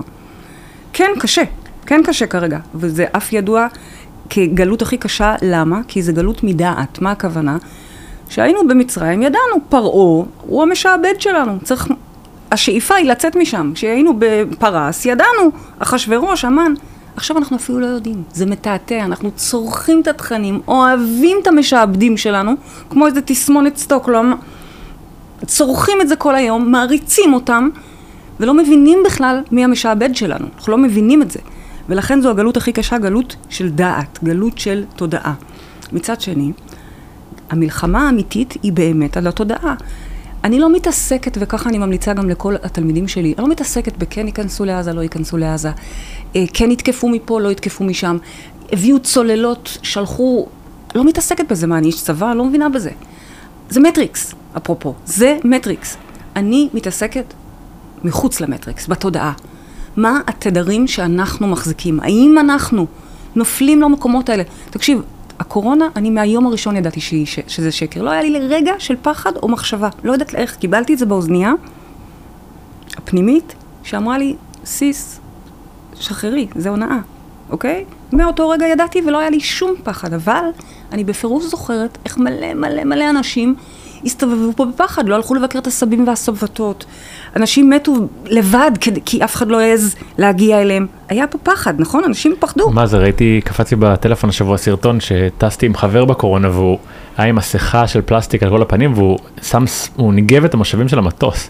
יפה. כלומר, אנשים פחדו לגעת בדברים. ממש, ואז הלכו ועוד חיסון ועוד חיסון ועוד חיסון מעצמם. מרוב פחד. אגב, ועכשיו כולם מודיעים שהחיסון היה מיותר, או, או שהוא פגע. כולם מבינים את זה היום, פגע. לא, אומר, אפילו האנשים למעלה ששיקרו כל הזמן, ביל גייטס ופאוצ'י, הם מודיעים פתאום בהכל. כן, שלוש מאות שישים וחמישה אחוז של יותר התקפי לב ו- ו- ובעיות דלקות לב, אוקיי? לא ניכנס לזה, כי זה פסה כבר, קורונה פסה, בואו, אנחנו נמצאים בקורונה הבאה, בדבר הבא שהוא יותר קשה. אם אנחנו מבינים שזו מלחמת תודעה, ואנחנו מבינים שזה שקר, זה שקר, זה לא אמיתי, זה המטריקס. אנחנו פה בכלל חיים בחלום, אני לא רוצה לשחק את המשחק הזה. כמו שאז בקורונה לא רציתי לשחק את המשחק הזה, גם עכשיו. עכשיו זה קצת יותר קשה, כי עכשיו אתה אומר לעצמך, אז מה, אז, אז הפגועים לא הרגו אותם באמת? לא טבחו בהם באמת? אין חטופים? בסרט שלנו כרגע אנחנו בסרט אימה. יש חטופים וכן הרגו אנשים, אבל זה הסרט. אם אנחנו רוצים לנצח את המלחמה הזו, אנחנו לא יכולים בתוך המטריקס. המטריקס, בוא, יש להם את הכלים הכי גדולים. כלי נשק, כסף שהם מדפיסים, אין לנו, אין לנו באמת יכולת במטריקס לנצח אותם. אם אנחנו רוצים לנצח את המלחמה הזו, זה רק לצאת מהמטריקס ולנהל את המערכה הזו מגבוה, תודעתית. מה זה אומר תודעתית? תודעתית זה לעשות בדיוק ההפך ממה שמצופה מאיתנו. אחד, מצפים מאיתנו לפחד מאוד מאוד, לפחד לרעוד, שהנה באים להרוג לנו את הילדים ולקחת לנו את הבית. שקר. לא לפחד. מי מזין את הפחדים האלה? כל החדשות וכל הערוצים.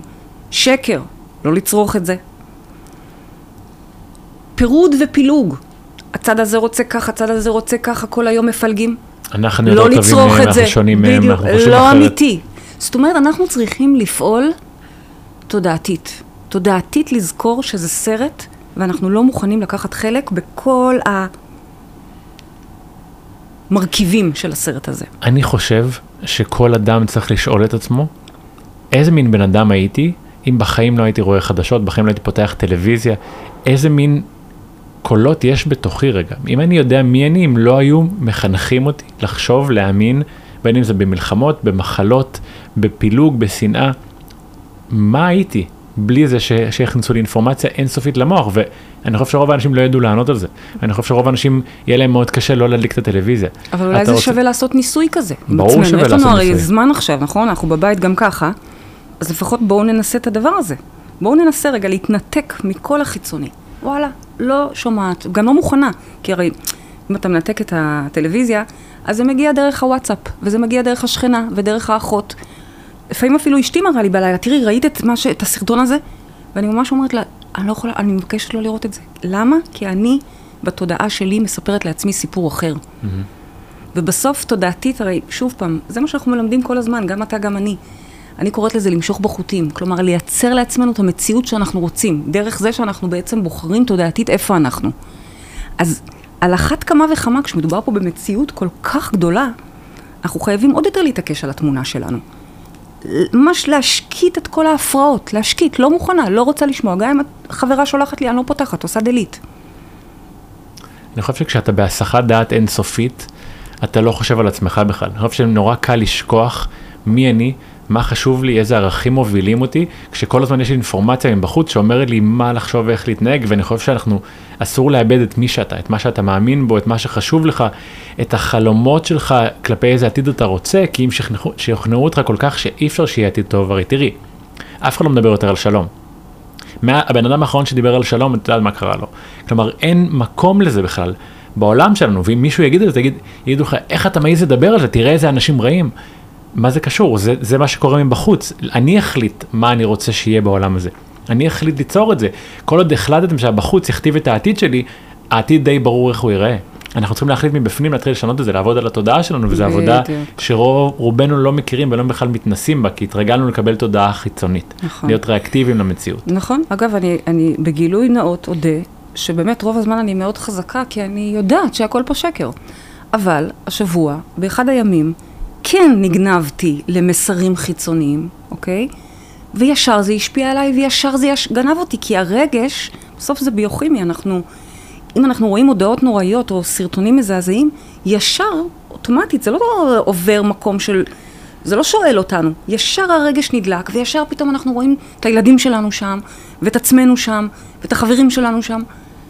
ולכן אנחנו צריכים לשים לזה את הסייג עוד הרבה הרבה לפני שזה פוגש את הרגש. תדמיין שאנחנו נמצאים על איזה ג'ונגל, על איזה הר בג'ונגל. מגדלים את הירקות שלנו, שולחים את הילדים, לא יודעת אם יש שם אפילו בית ספר, אבל uh, אני צריכה שיעזוזו קצת מהבית, ש- שילכו לשכנה, אוקיי? עושים את מה שאנחנו אוהבים, מבלים ממי שאנחנו אוהבים, מקשיבים בערב לפודקאסט שאנחנו אוהבים, וחיים לנו בהרמוניה שלנו. זה משהו שאפשרי לדמיין, נכון? Mm-hmm. אנחנו יכולים לדמיין. כן. Okay.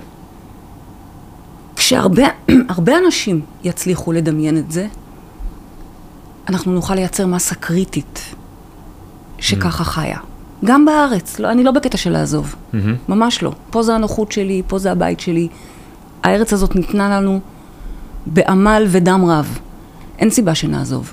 אנחנו צריכים להתעקש, ליצור את המציאות שלנו בפנים החוצה, ולא לצרוך את מה שמכתיבים לנו.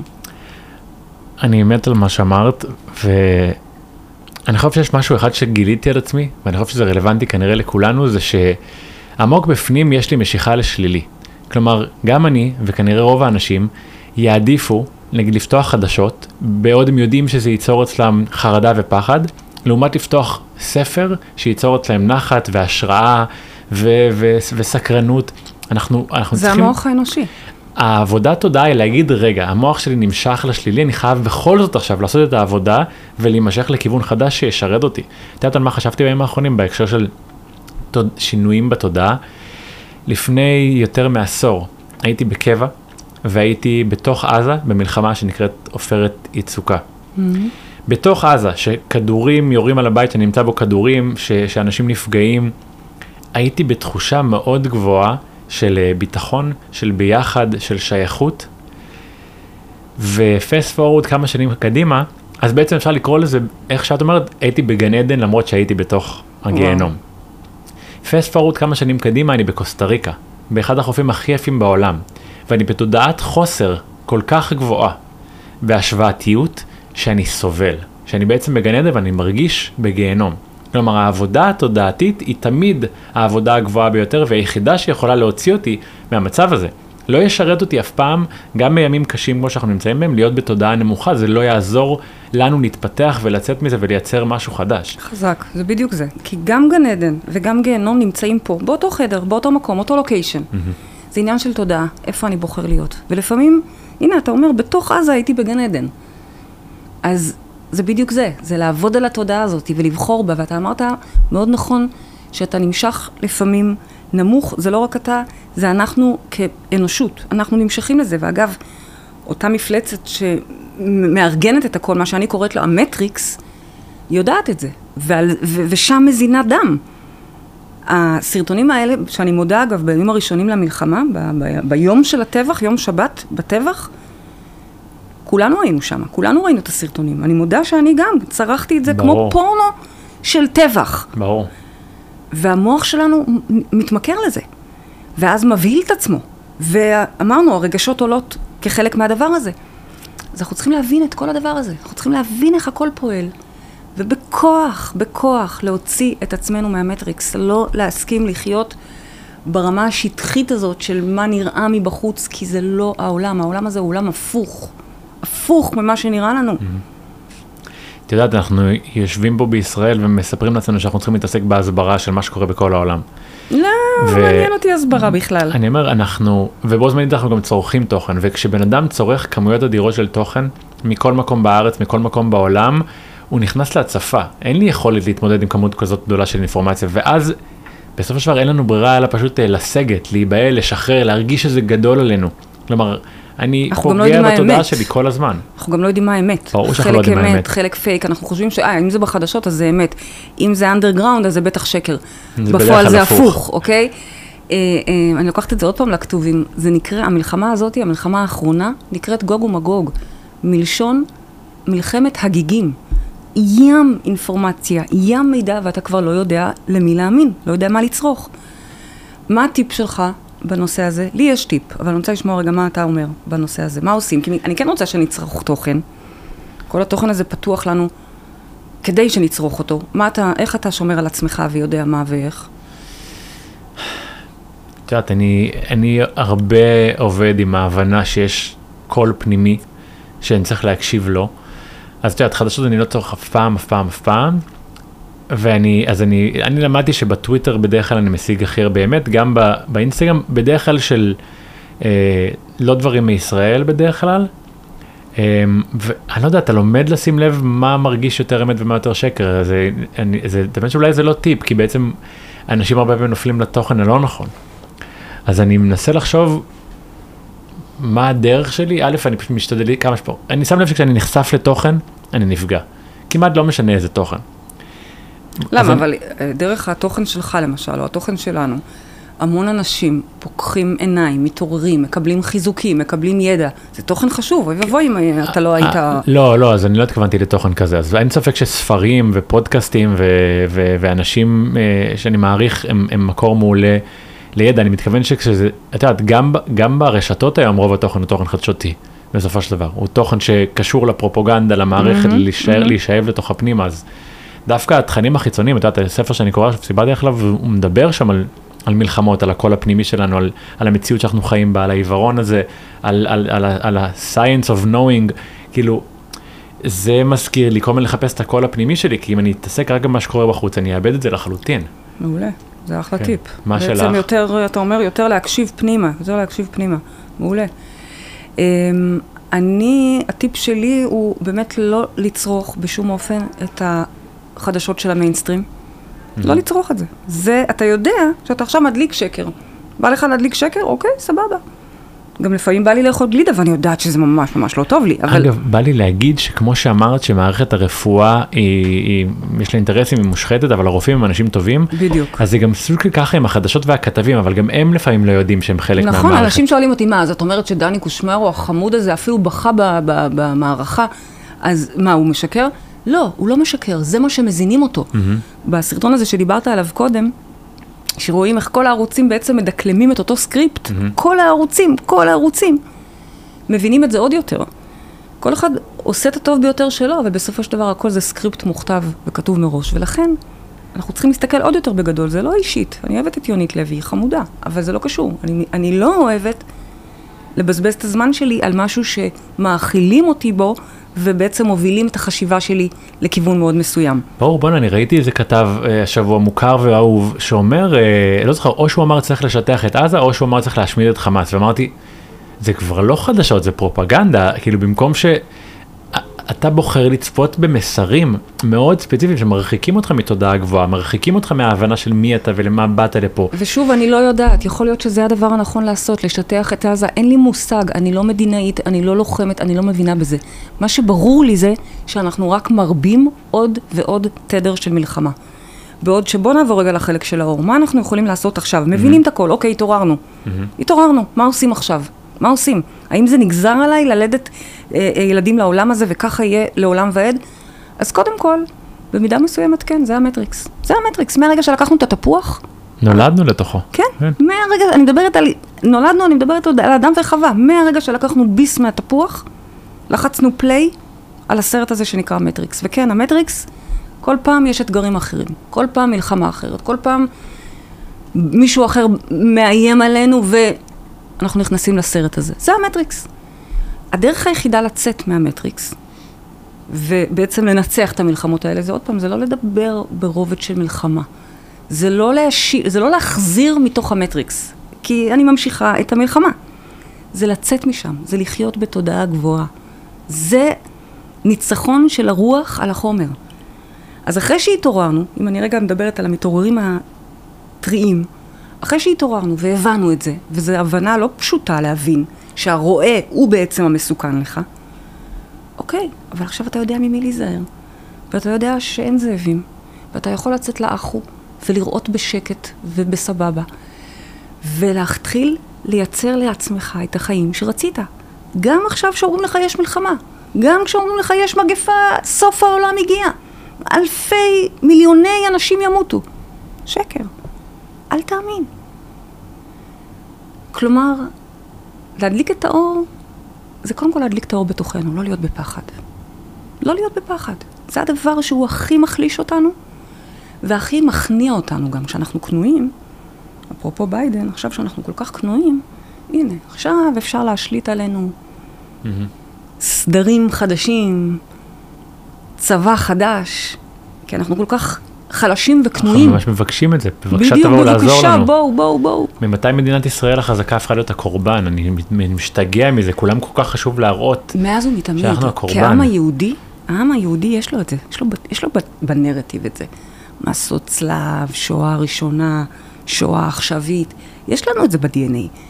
וזה, כמו שאמרת, זה המקום שלנו. כל אחד בעצמו. שוב, לא צריך... לצעוק את זה בחוץ ולעשות את זה עם כולם. כל אחד בעצמו, בבית שלו, יבחון איפה הוא קורבן, איפה הוא קורבני. מול הבן זוג, מול העבודה, מול הממשלה, בקטנות. ושם לעבוד על זה, שם, מקורבנות לעבור לאחריות, מחושך של מלחמה, לבחור באור. וזה לא פשוט, אתה מעניין, אבל זה לא פשוט. לפעמים אני מתעצבנת על אשתי ובא לי לדבר לה לא יפה. לפעמים אני כועסת על קולגה, ובא לי להגיד את זה. ברור שנופלים כל הזמן. אז שם העבודה שלנו. נכון. בקטנה. אבל אתה רוצה לשמוע על עבודה שאני עשיתי? לפני כמה ימים ראיתי איזה סרטון ברשת על איזה רופא ערבי שעכשיו פיטרו אותו מהבית חולים שלו, חיפשו עליו, וזו סיבה ממש גזענות לשמה של משרד הבריאות, אתה להעיף אותו לדעתי. ואז אמרתי, כמה גזענות יש? כולם גזענים. תראו את כל הדבר הזה, הימין והשמאל והפה והשם. אז אמרתי, אם אני רואה את זה, זה קיים גם בתוכי. בדיוק. אם אני רואה את זה, זה קיים בתוכי. אני גם, יש בי גזענות עמוק בפנים. הרי לא נולדתי, חושב שיש הבדל בין ישראלי לערבי, בין שחור ללבן, בין גבר לאישה. זה, זה קיים בי, אז אני חייב א' להודות טיפה שיש בי זה, כדי שאני אוכל להתחיל לראות את השינוי. אני לא יכול לעשות... אני רואה שיש הרבה פוסטים, כמו שאנשים אומרים, אין יותר, אין יותר שמאל ימין, לייקים, אהבה וזה. בוא תראה רגע, בוא תראה רגע איפה אתה עדיין מאפשר פילוג, הפרדה, אה, אה, שנאה. תודה בזה, במקום לראות אה, פוסטים של השראה ולהגיד, אה, אני בדיוק שם. לא, אנחנו לא שם, אבל אני רוצה להתחיל להתקרב לשם. יפה, וזה בדיוק במקומות הקטנים והאישיים האלה. Mm-hmm. מה שאמרת שאם משהו אתה פוגש אותו, זה חייב להיות בך. אנחנו לא יכולים לראות משהו שלא קיים בנו. לא יכולים, טכנית, mm-hmm. לא יכולים. כן.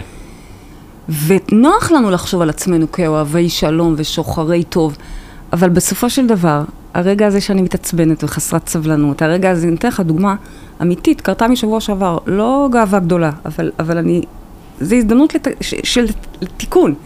הזמינו אותי לאיזשהו כנס של מלא מלא מלא מלא מרצים ביחד, כולם מביאים את השלום, משהו כזה, מדיטציה עולמית.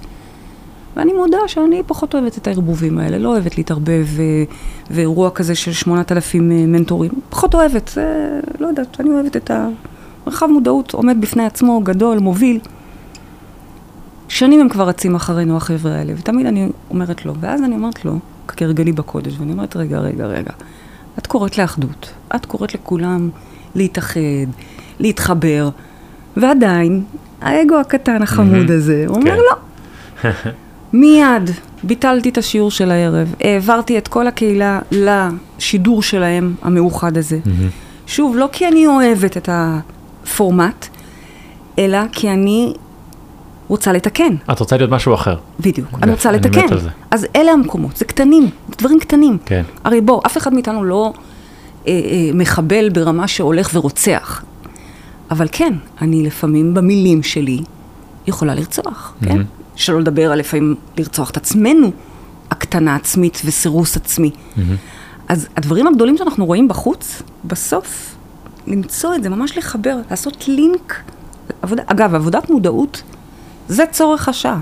לראות את הדברים האלה בתוכנו, פחות להסתכל עליהם החוצה, ויותר לראות אותם פנימה, ושם לעשות את התיקונים האלה.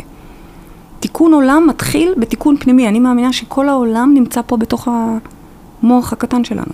כן, העבודה התודעתית רלוונטית, כי אם כולנו היינו עושים עבודה תודעה, אז זה לא היה סיבה למלחמות. אבל צריך שכולם יהיו בטוב, שכולם יראו את האור בעצמם, ואז יהיה גם קולקטיבי, לא יהיה מקום לכל החושך. נכון, אבל בוא נתחיל בעצמנו. כן. וכן, השאיפה היא שנגדיל ונגדיל ונעבוד במסה קריטית ונביא שינוי. אני חושב שמה ש... אם שאלת מה עושים, אתה אוקיי, אתה מבין שאתה במטריקס, אתה מבין שאתה באיזה סרט אקשן שיש בו את הגיבור הרע. כשאתה רואה סרט אקשן, כשיש בו את הגיבור הרע, אתה בסופו של דבר, אם אתה מסתכל על עצמך כהשחקן הראשי, השחקן הראשי לא מתבאס מזה, לא מפחד, לא שונא, הוא הולך ומתמודד, הוא יוצר פעולות. ואני חושב שבשלב שאנחנו נמצאים בו, אנשים צריכים בכל רגע נתון לעשות פעולות שמוכיחות להם שהם השחקן הראשי, שמוכנות לעשות הקרבות או בחירות כל יום, שיעידו להם שמסוגלים להתמודד. אם אני נשאר סגור בבית, מפוחד, מחכה שיפתרו לי את הבעיה, אני הופך להיות הקרבן, החיים שלי תקועים. וזה ה-state of mind. אתה צריך להזכיר לעצמך שבאיזשהו מקום אתה חי עכשיו בין סרט אקשן לבין משחק. למשחק יש שלבים, כל שלב בהתפתחות שלך הוא יותר ויותר קשה, ואתה חייב לקבל את זה. אגב, אף אחד לא רוצה לשחק משחק שלא נהיה יותר ויותר קשה. אף אחד לא רוצה סרט אקשן שהגיבור מת בו, ש- ש- שהוא מחכה שמישהו יבוא לעזור לו בסוף. כלומר, אנחנו רוצים להיות משהו, אבל השאלה אם אנחנו מוכנים להתחיל לעשות את הפעולות האלה, שיוכיחו לנו כמה כוח יש לנו. אני מאוד אוהבת את האנלוגיה שלך, וזו אנלוגיה שאנחנו משתמשים בה, ממש בשפה שלנו. כשאנחנו אנשים יוצאים מהמטריקס, זה האירוע הראשון שלנו, אירוע חינמי כזה, שבעצם סוג של מבוא בכלל להבין איך העולם מתקיים, ולמה כל המציאות הזאת היא הולוגרמה. אז שמה אנחנו לומדים את מודל הברומטר שמוכיח לנו ומראה לנו איך אנחנו השחקנים הראשיים. גם כשנראה לי שנפגעתי ממנו או נדחתי על ידו. לא, לא, לא, לא, לא. את השחקנית הראשית שפשוט מכורה לתחייה, פשוט מכורה ל- ל- לקורבנות. אז שנייה, זה רגע להתעורר גם לזה ולקחת אחריות. כלומר, לצאת שנייה, לך לך, לזוז מהתפקיד שאני רגילה להיות בו ולבחור תפקידים אחרים. אני כל כך איתך. שעוד אנשים יהיו איתנו, וקודם כל יש מלא אנשים איתנו. יש לך קהילה ענקית שעוקבת אחריך, גם לנו. יש עוד מלא קהילות שעושות עבודת אור. אני באמת מאמינה. אנשים אומרים לי, איך את יכולה להישאר כל כך אופטימית אם את יודעת את כל הדברים האלה? א', אני יודעת, ב', אני חוקרת וממשיכה. חשוב לי לדעת, הידע הוא כוח. אין דיאט. האופטימיות שלי היא כי אני מאמינה שככל שיותר אנשים יבינו ויקחו אחריות, ביחד יש לנו כוח שהוא הדבר. הוא הדבר. בעזרתו אנחנו יכולים ממש להפוך את המצב. כתוב, ונתהפך הכל לטובה. יכול, אנחנו יכולים להפוך את המצב אם מספיק אנשים יתעוררו ויחיו את זה. את יודעת מה הקטע הכי מעניין בחיים של המטריקס? שתמיד, לאורך כל ההיסטוריה והאבולוציה של המטריקס, ועד היום שזה ייגמר, זה שאנחנו מיליונים, מיליארדים, והם בודדים. וברגע שהכוח אצלנו, לממשלה, לממשלות הגלובליות, לבעלי אינטרסים, אין כוח בכלל, והם מתים מפחד רוב הזמן, שנתעורר ונבין. אז הם יוצרים לנו עוד ועוד דברים ש... שיגרמו לנו לסגת. אם אנחנו מתאחדים, אם אתה מבין באמת שהפילוג, שהשנאה, שהימין והשמאל, הכל אינטרס להחליש אותנו, אנחנו, מנצח, אנחנו הופכים את, את המקום הזה לגן עדן בשנייה. בדיוק, בדיוק. כן. זה הדבר, לשם אני מכוונת ואני נחושה, זאת התמונה. יס, yes, אמן. הללויה. הללויה. הללויה, זה כבר קרה, אני כבר חיה שמה, כבר חיה שמה. כן. אתמול, אה, אה, בלי לתכנן, עשיתי את ההרצאה בזום לחברה, חברת אה, אשראי, ובסוף העברתי אותו מדיטציה. ואיכשהו בסוף אמרתי להם, אחרי שנתתי להם דברים עם עצמם, אמרתי להם, בואו נדמיין עכשיו את כולם, את כל ה-מאתיים איש האלה עוברים את הגבול של עזה חזרה לישראל, וכולם מחכים להם בידיים פתוחות, והכל מסתדר, והכוח חוזר אלינו. אנחנו צריכים כן להתחיל לייצר, איך אמרת? לראות את המציאות כן, כאילו כבר קרתה. ממש. כי כל עוד אנחנו רואים שחור, השחור קורה. בדיוק, אני... ולכן אנחנו צריכים להיות באור, להביא את החטופים הביתה, ושבו בנים לגבולם. בדיוק. לעשות פה מהפכה, שוב, לא כי אני מוציאה עכשיו אנשים לרחובות, בכלל לא, אני עצלנית, יושבת על הספה, כל, כל העבודת תודעה קורית מאיפה שאתה יושב, לא צריך להתאמץ. לגמרי. בול כמו שאני אוהבת. אבל לחיות את האור הזה, לחיות את החזון הזה, לחיות את המקום הזה שאנחנו חיים בחופש שלנו, בטוב שלנו, בגן עדן שלנו, כל אחד בפני עצמו וכולנו יחד כעם. Yes. אתה יודע, זה שקיבלנו מדינה, לא אומר שאנחנו יודעים להתנהג כעם. זה נכון. וזה השיעור שלנו עכשיו, ללמוד להתנהג כעם. Mm-hmm. זהו, וזאת הגלות האחרונה, סיימנו. Game over. פרידי מרגלית, תודה רבה רבה שבאת. תודה לך, מתן, ימים טובים שיהיו לנו, שיחזרו כל הילדים הביתה. אמן. זהו ליום אהובים, כיף שנשארתם עד סוף הפרק, מקווה שמצאתם ערך בשיחה שלי עם פריידי, כרגיל להגיד שאם כן, אנא מכם תחלקו את הפרק הזה, גם אם זה עם אדם אחד, כדי שנוכל להביא יותר רפואה, חופש וריבונות לתוך העולם הזה. שיהיה שבוע נהדר, בטוח, ולהתראות בשבוע הבא.